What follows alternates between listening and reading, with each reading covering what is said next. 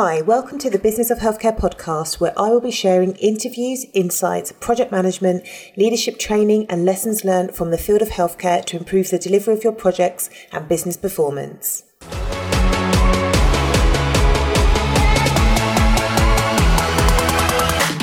Hi, welcome to the Business of Healthcare podcast. In this episode, I have the pleasure of interviewing Dr. Gyles Morrison. Gyles is the managing director of Dr. Hyphen, which is a clinical user experience and digital health consultancy. I invited Gyles onto the podcast as I wanted to know more about what a user experience specialist does in a healthcare setting. And throughout this conversation, we shorten that to UX.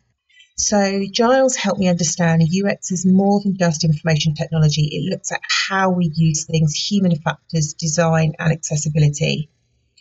Gyles shared the difficulty that his colleagues experience when trying to engage with healthcare professionals.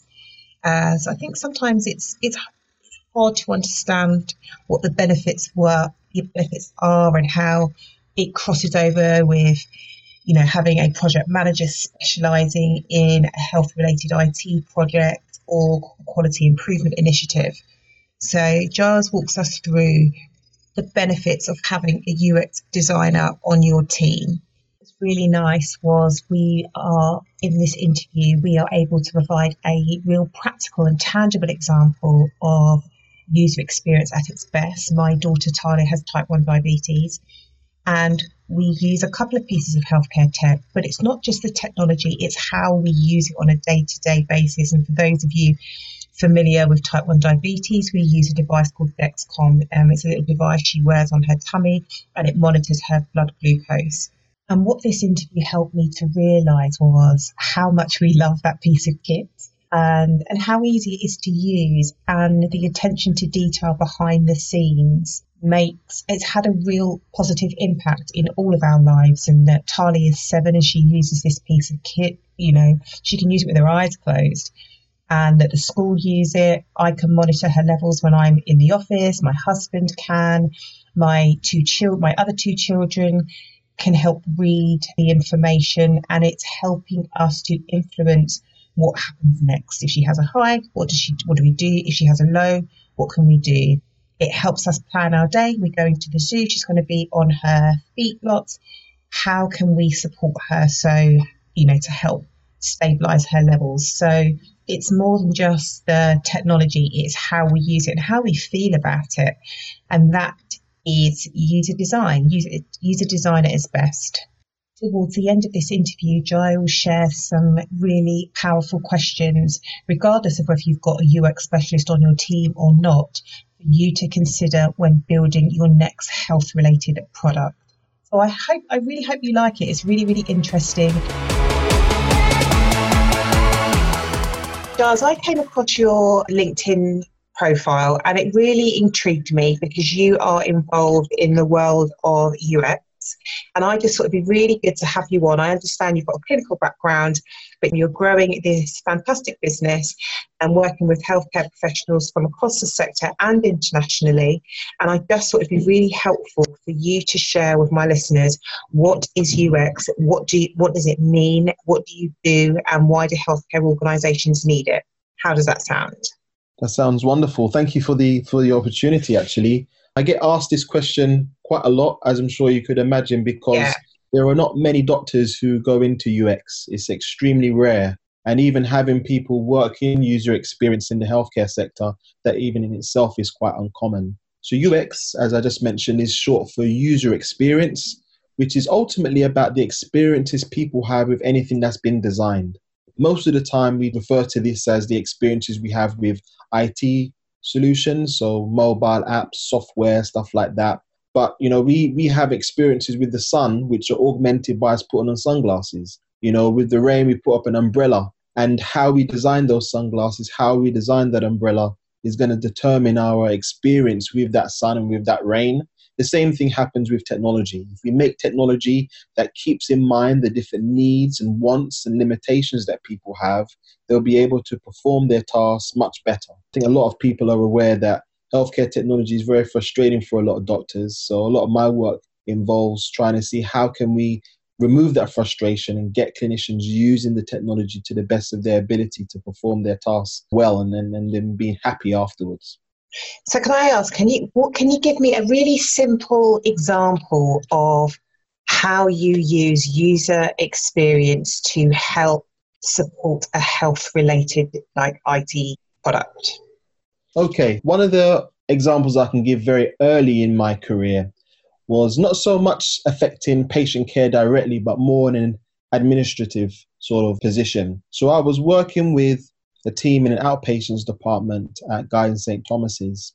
And the secretaries and receptionists that were dealing with a lot of the paperwork in the outpatients department had to have a physical piece of paper that the doctors filled in, notoriously had terrible handwriting on, and spilling tea on it, and then they had to then actually input information from that sheet into an electronic record. So something very simple was let's get the technology to be more useful for these staff.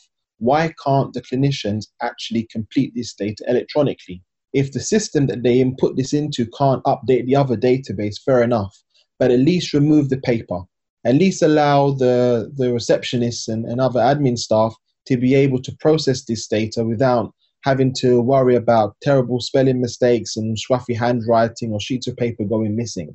But then at the other end of the spectrum, I've had to work with a client in South Africa where we wanted to completely digitize the process of pre-admissions processes. So a patient's supposed to come in for elective surgery and there'll definitely be like a billing component because of the nature of it being private healthcare in South Africa.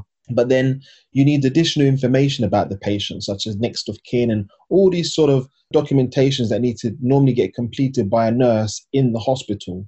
And now, through the work that I was doing, understanding the different tasks that needed to be done and the different stakeholders involved, we mapped out the whole process and allowed the patients to be able to do it on their own in front of a computer, if not on their own smartphone device. So, can I ask, what is the difference between why would somebody hire you versus an IT project manager that has got experience in implementing projects in a clinical background? What would be the difference?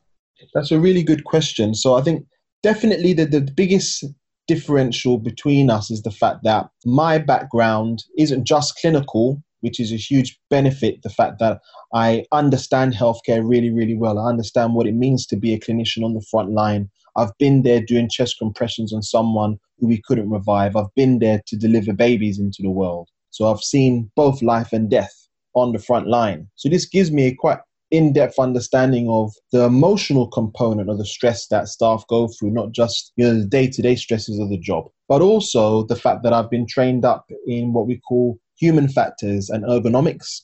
So I understand about the risks that can be caused to someone by using software that actually is quite clunky. There's issues of eye strain, there's issue of repetitive strain from, from moving too many clicks, you know, to actually being frustrated that the software is not working and what impact that can have on someone's ability to do their jobs or even to continue using the software in the first place. So this is actually a discipline that you can study at university. Most of the time, these degrees are referred to as human computer interaction so I did my master's degree at UCL. So that's definitely a big part is that I know about the best practice of designing technology that actually is usable, that is accessible, so there's no form of disability that should be holding someone back from using it, and actually being an engaging and pleasant product to use regularly, which then encourages people to use the product on a regular basis. So those are, I think, core skills and, and knowledge base that product managers don't always have. They will acquire it over time, but it's not part of their training. A lot of time it's more so focused on other aspects that a UX designer would also focus on, to be fair, but they focus more so on budgets and on sort of like project planning and ensuring that the different components of the machine, so to speak, the development team, the design resource, the researchers, I'm engaging with stakeholders, with funders, stuff like that. All of those people are kept into the loop with that said, a UX designer needs to have that great stakeholder engagement anyway. It's something that I pride myself in doing and ensuring that everybody that needs to be aware of what's going on with the project, everybody who has to put their point across or have their input involved, that they are included in the discussion. So there are some stark differences. But I say that good UX designers should be doing significant amount of work that a product manager would be doing anyway. Is there a large of community, large community of people of UX design? Uh, is it UX designers out there? So I'll say there is a lot of UX designers. That's partly good, partly bad. Very briefly, because it's a bit out of scope of our discussion, but there are a growing number of visual designers who call themselves UX designers, who have no formal training or extensive experience on looking at how do you make something ergonomically safe and how do you keep in mind human psychology in ensuring that someone's able to perform this task very simple way. They're, they're more so used to following guidelines on how do you make an app for ios or an app for google.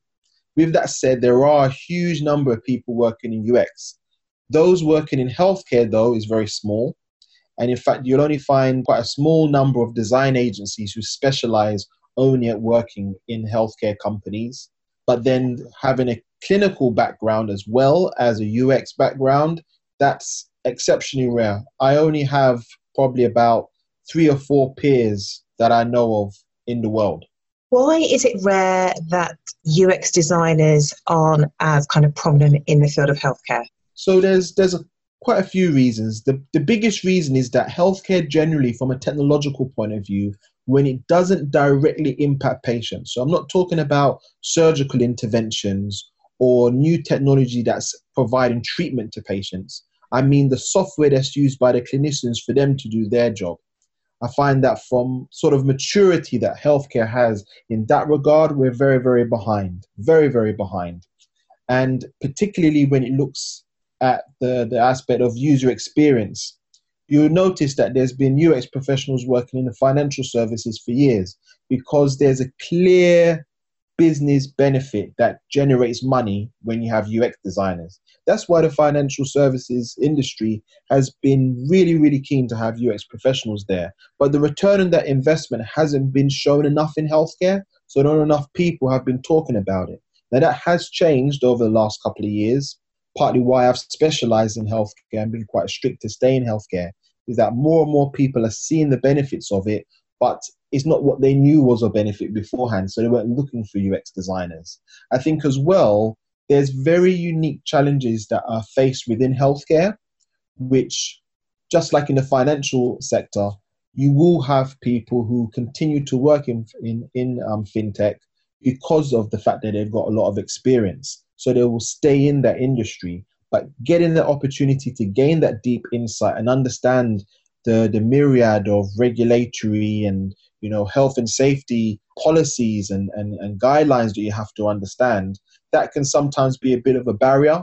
And one of the biggest complaints or, or concerns that some of my um, generalist ux colleagues and peers have is trying to do user research with doctors. They say it's very difficult, in particular, to reach out to healthcare professionals in general, but specifically doctors. They find it hard to get insights from them to go down the design process.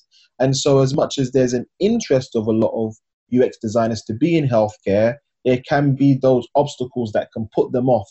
And they just feel, well, I can actually get paid to work in another industry, which is unfortunate because healthcare is I would argue, the biggest industry in the world. I don't know it from an economic point of view, but every single person on the planet deserves to have good health. It's a human right. And because of that, all, all countries, all governments are supposed to provide good healthcare services. So it's not like there isn't a lot of demand for UX professionals to be working in healthcare. There's loads of problems in healthcare.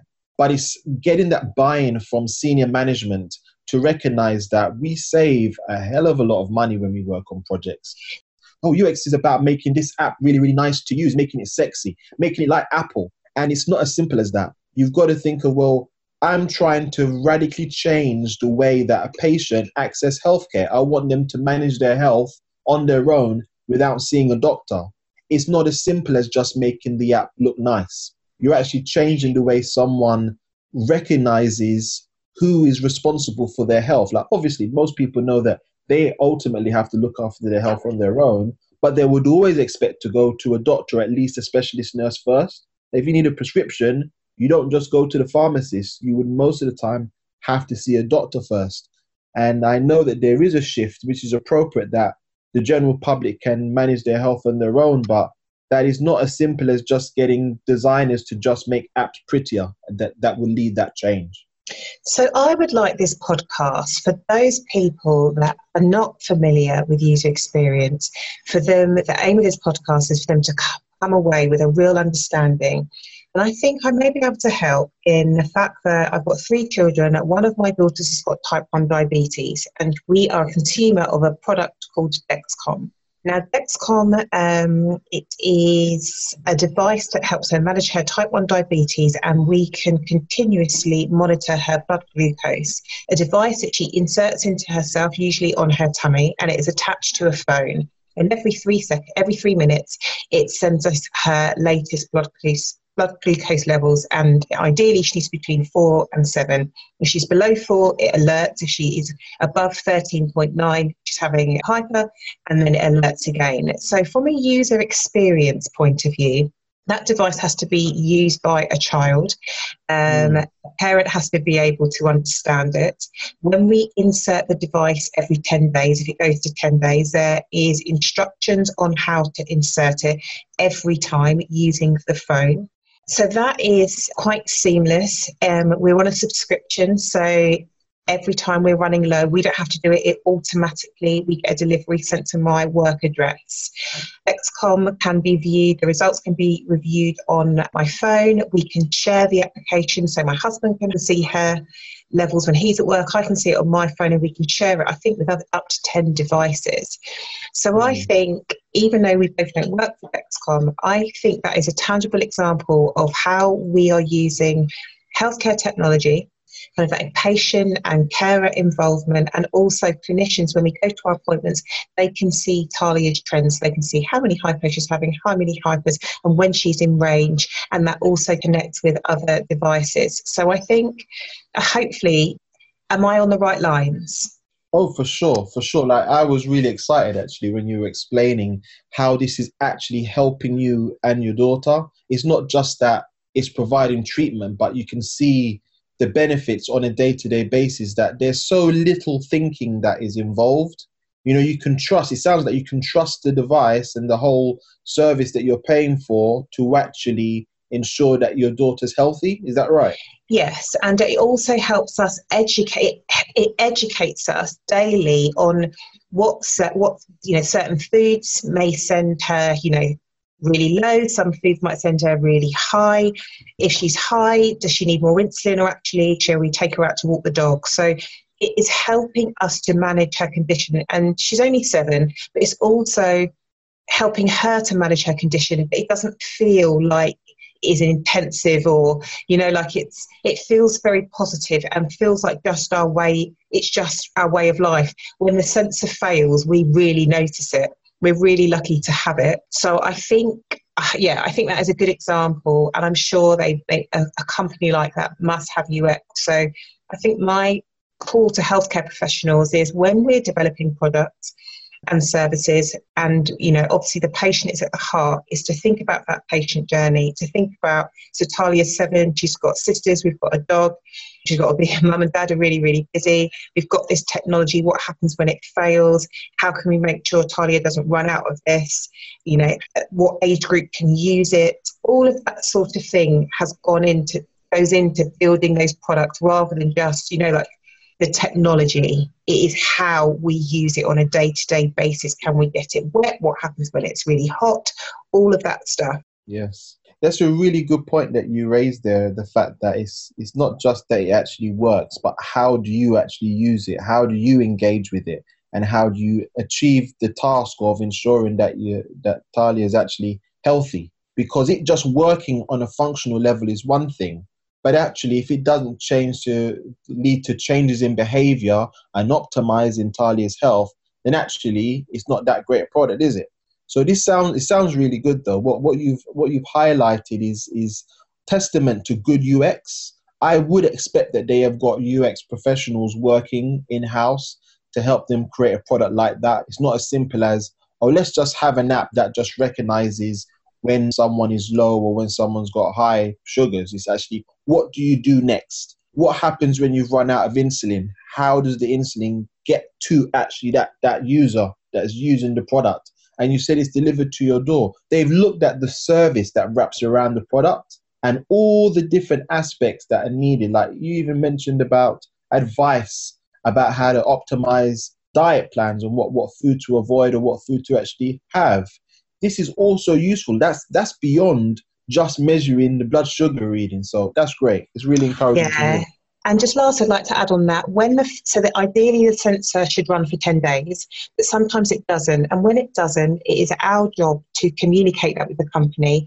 We give them the serial number, and the, yeah, every device comes with a little code, and then they will monitor. They will ask questions. You know, where did you place it? What was she doing? Does she always wear it on her back? Because they want to know why it fails. That is from a quality perspective you know, is it a faulty batch? So I think it sounds like it's a continuous process. You create the user experience and you're monitor. There's also you're always monitoring it. Is it working? Does it need to be improved? And I think they've just launched they've just launched G6 with Apple or something. So I think hopefully healthcare professionals will feel like if they didn't understand it before, that di- type 1 diabetes example hopefully will make people think, oh, okay, next time we have a project, it's more, in some cases, we might need more than just project management. We need somebody with a real understanding of, of clinical medical conditions and the process. Also, need to involve patients. Do you include patients in your design work? You have to, but it's broader than that. So I had a really wonderful email conversation with who's referred to as the, the godfather of UX, a gentleman called Don Norman. So he, he's one of the most famous UX designers of our time.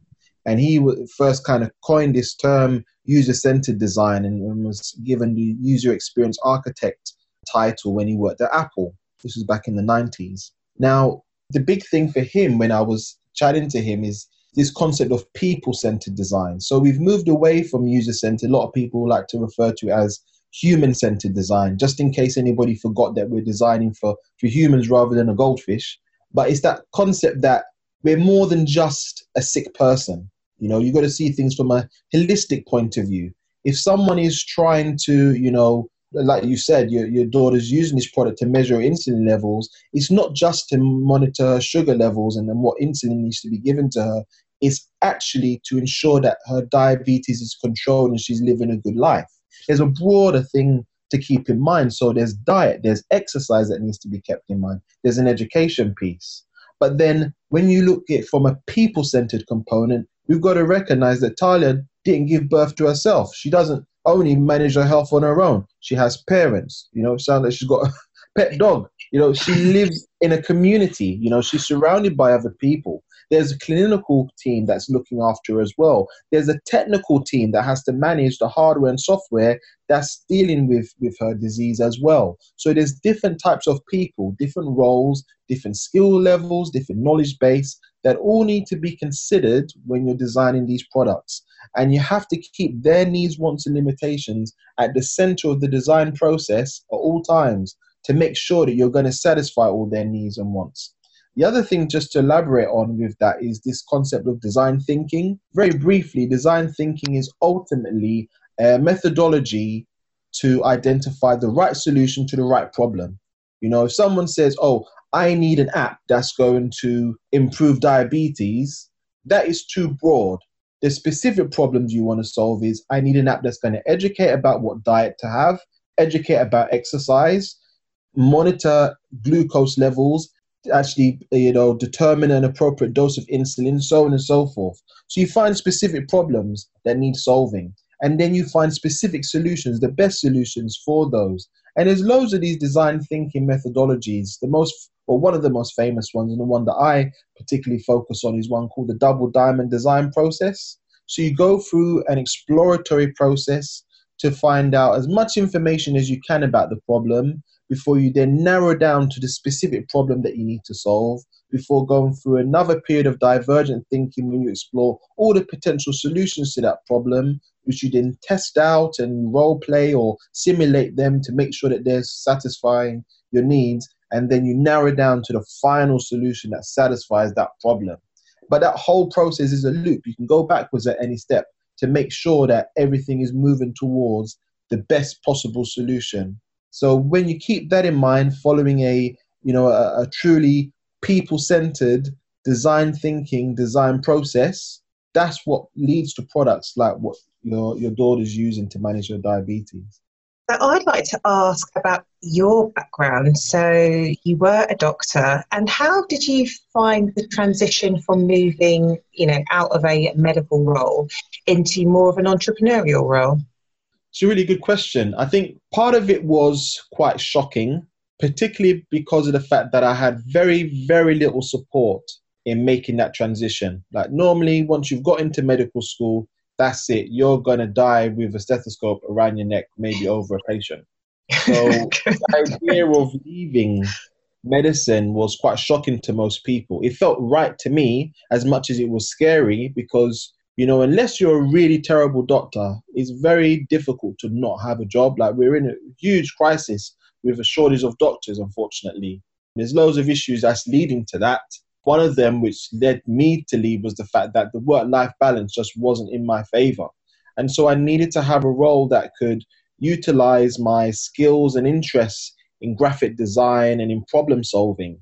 But that's where leaving medicine and going into digital health was actually quite easy, particularly going into UX, is that user experience and solving problems in IT is ridiculously similar to treating patients because ultimately they're both problem solving exercises. You have to take in an input of data, you have to analyze and process it, which then leads to an outcome and next steps. So that whole process of taking a history and jotting down my notes and doing an examination before making a diagnosis and offering treatment is the exact same process that I have to go for forward with when I'm working on an IT project. I still need to do take a history by interviewing people, observe people when they're using the technology, have an understanding from my own training on on what to do next, and then suggest what my treatment would be, which would be a particular app or software or website that I'm designing. So with that in mind, the transition after a while became easier, and I think part of what also made it easier was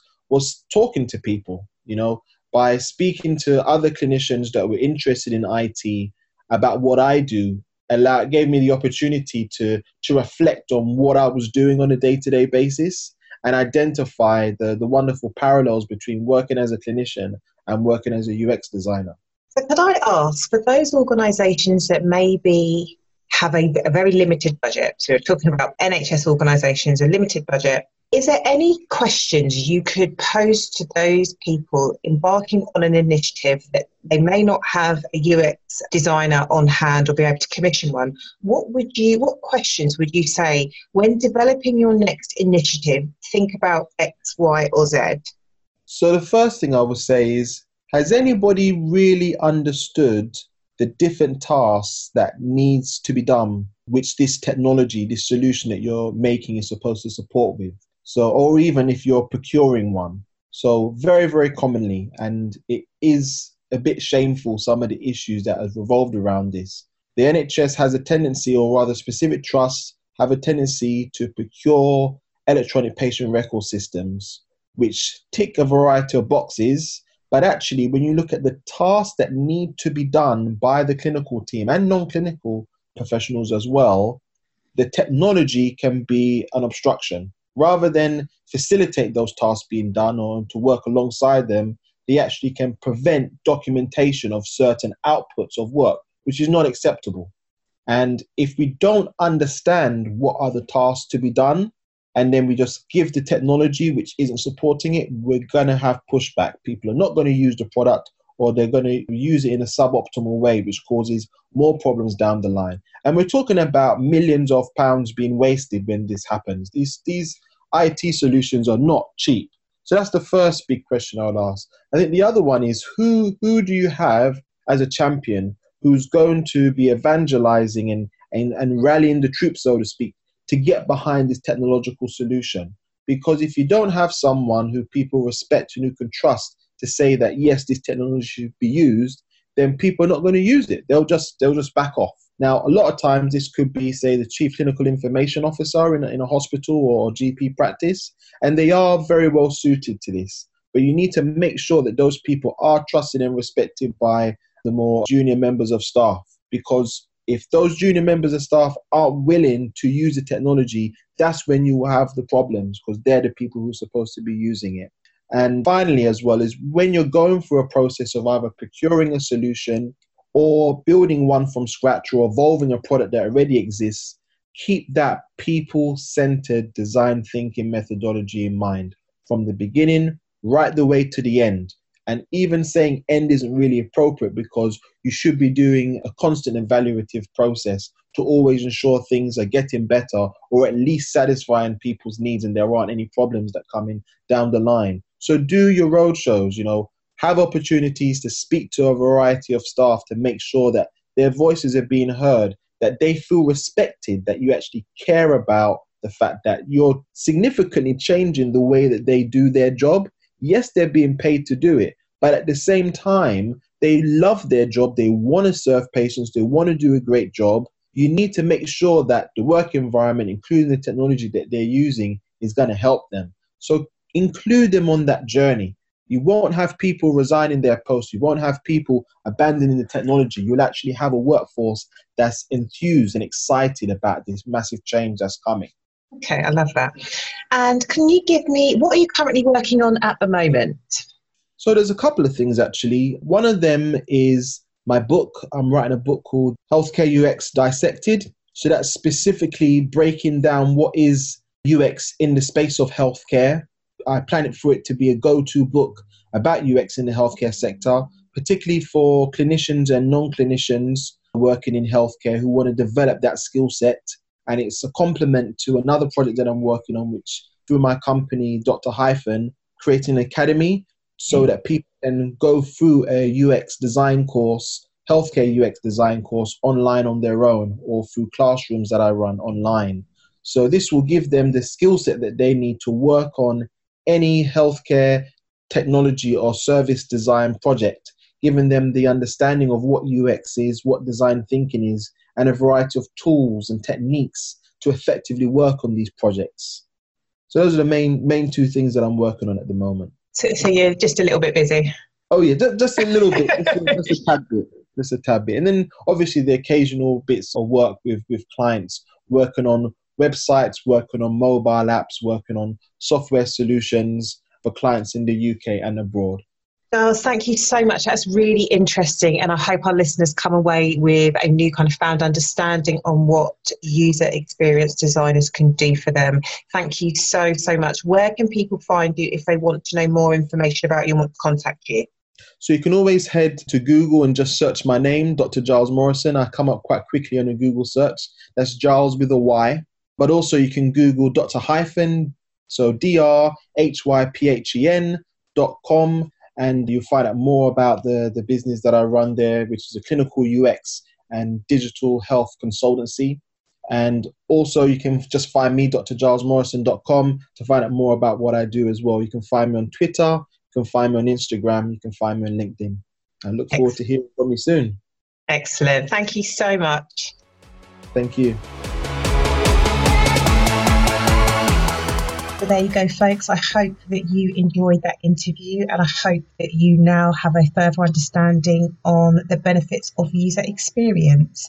I would love for you to share your key takeaways from this episode on social on our social media channels. You can find me on Twitter at thconsulting underscore and on LinkedIn at Tara Humphrey. And I look forward to you tuning in to the next podcast episode.